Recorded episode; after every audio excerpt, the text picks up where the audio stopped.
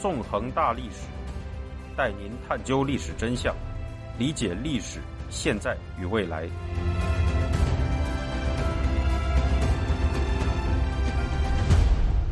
大家好，欢迎大家收听《纵横大历史》，我是主持人孙成。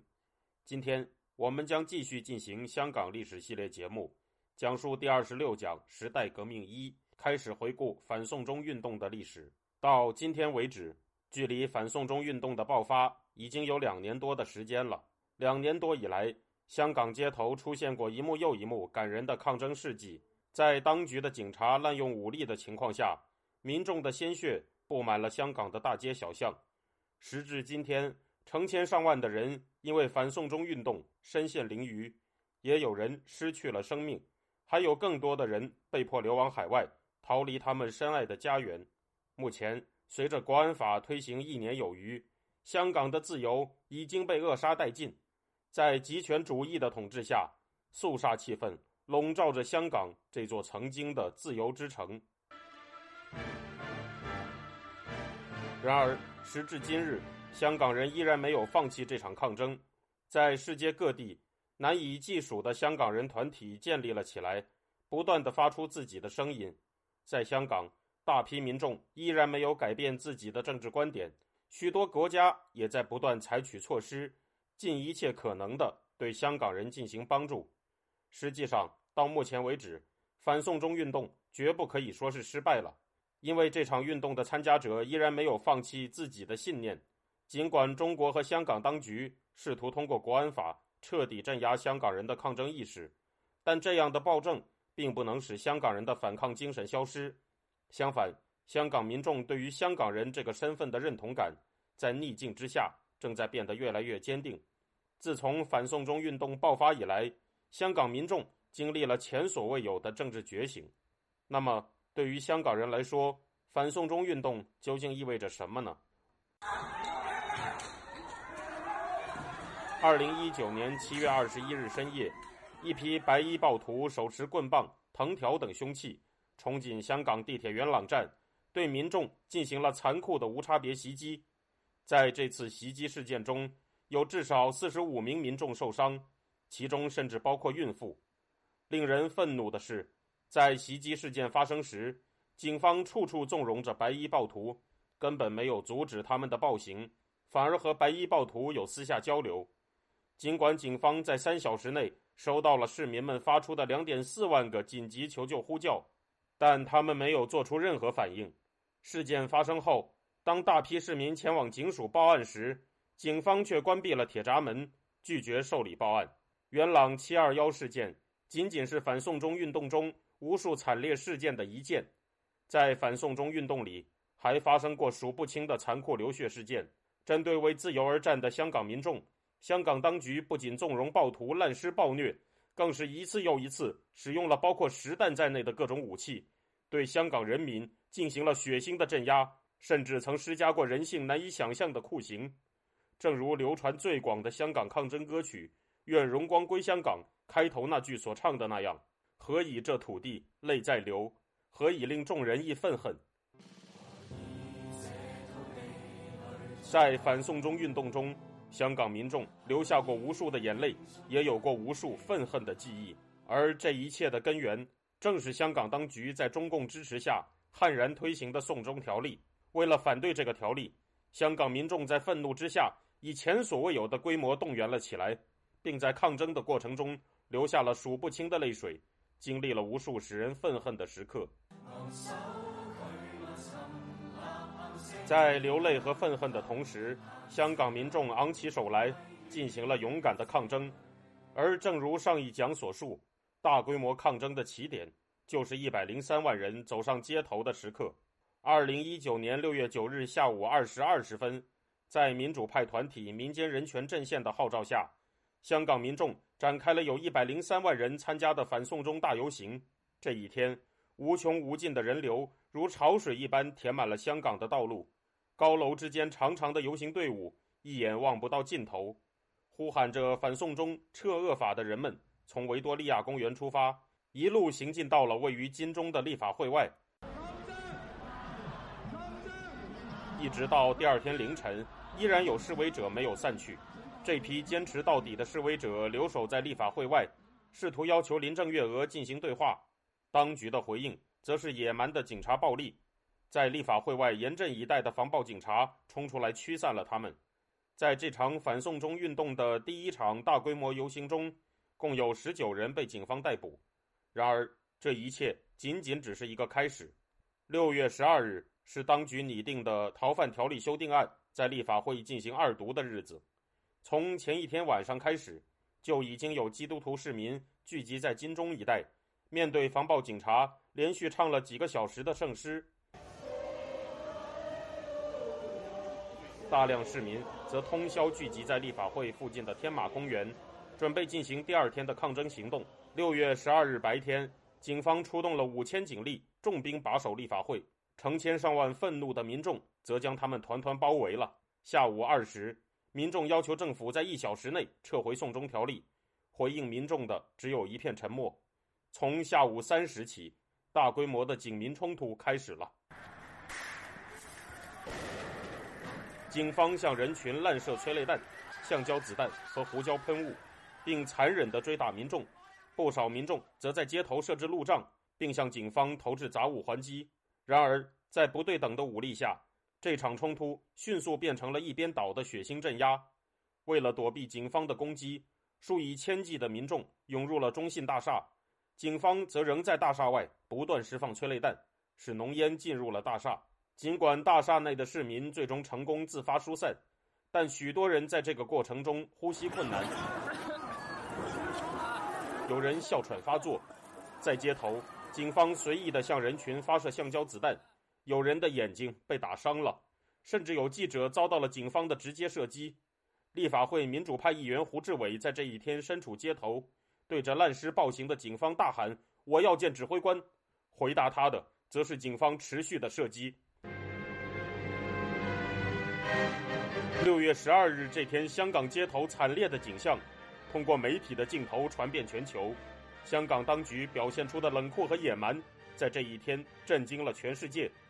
当晚，香港警方发布声明说，这天民众的行为是暴动。共有八十一名示威者和二十二名警察受伤，被捕的民众则有三十二人。由于民众的抗争，立法会的逃犯条例修订案二读活动在这一天被迫停止。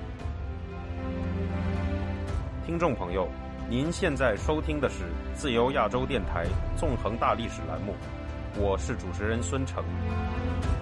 残忍的镇压并不能打消香港人民的抗争意志。六月十五日下午。一个名叫梁凌杰的三十五岁青年孤身一人，身着写有“临郑沙岗，黑警冷血”八个字的黄色雨衣，来到金钟太古广场外高达二十米的临时施工平台，悬挂起了一条写有“反送中”字样的横幅。夜晚九时，梁凌杰从平台上像晚星一样坠下，付出了年轻的生命。梁凌杰是反送中运动的第一个牺牲者，但不是最后一个。根据媒体披露。梁凌杰生前是一个富有爱心的人，曾经筹款捐建湖南的一所希望小学。在香港，他曾投身于照顾长者的社区服务中，并曾通过教会为一名非洲视力障碍儿童提供帮助。梁凌杰的牺牲彻底激怒了香港民众，已经有人献出了生命，但当局仍然拒绝撤回送中条例。在六月十五日下午举行的记者会上，特首林郑月娥仅仅提出了暂缓推动修例。六月十六日，在民阵的号召下，香港人展开了香港历史上最大规模的游行。这次游行的路线和六月九日相同，起点和终点分别是维多利亚公园和位于金钟的立法会。民政方面表示，这次民众的参与人数是二百万加一人，其中二百万人是走上街头的人数，一人则是在前一天去世的梁凌杰。从下午两点四十分起，一眼望不到头的人潮开始出发。港岛的多条主要道路上全是无边无际的人群。在游行的队伍里，人们举起了写有“痛心疾首”字样的白底黑字条幅，以及写有“撤回恶法”字样的黑底白字条幅。在太古广场外，人们来到梁凌杰坠落的地点，自发地献上鲜花，表示哀悼之情。在游行的过程中，香港民众。展现出了极其优秀的公民素质。当救护车和公交车开过时，人群纷纷自动让出一条让车辆通行的通道，情形宛如圣经中描绘的摩西分开红海的场景。一直到午夜时分，游行依然没有结束，部分示威者在立法会外留守，一直坚持到了六月十八日凌晨时分。在六月十六日当天，民阵发布声明，提出了著名的五大诉求：一、完全撤回逃犯条例修订；二、追究警察开枪镇压；三、不检控和释放反送中示威者；四、撤销定性六月十二日集会为暴动；五、林郑月娥问责下台。在超大规模的民众示威之下，香港当局不得不在六月十六日夜晚发布新闻稿，表示。行政长官承认，由于政府工作上的不足，令香港社会出现很大的矛盾和纷争。六月十八日，林郑月娥又在记者会上向市民公开致歉。至于是否会撤回送中条例，当局依然没有表态。因此，在六月下旬，香港民众继续进行了持续不断、规模较小的示威活动。在六月的最后两天，有两名抗争者以死明志，用生命表达了对送中条例的反抗。六月二十九日，二十一岁的香港教育大学学生卢小新在香港粉岭的高楼一跃而下，结束了自己的生命。在逝世前，他在一面墙壁上留下了这样的话：“致香港人，虽然抗争时间久了，但绝对不能忘记我们一直以来的理念，一定要坚持下去。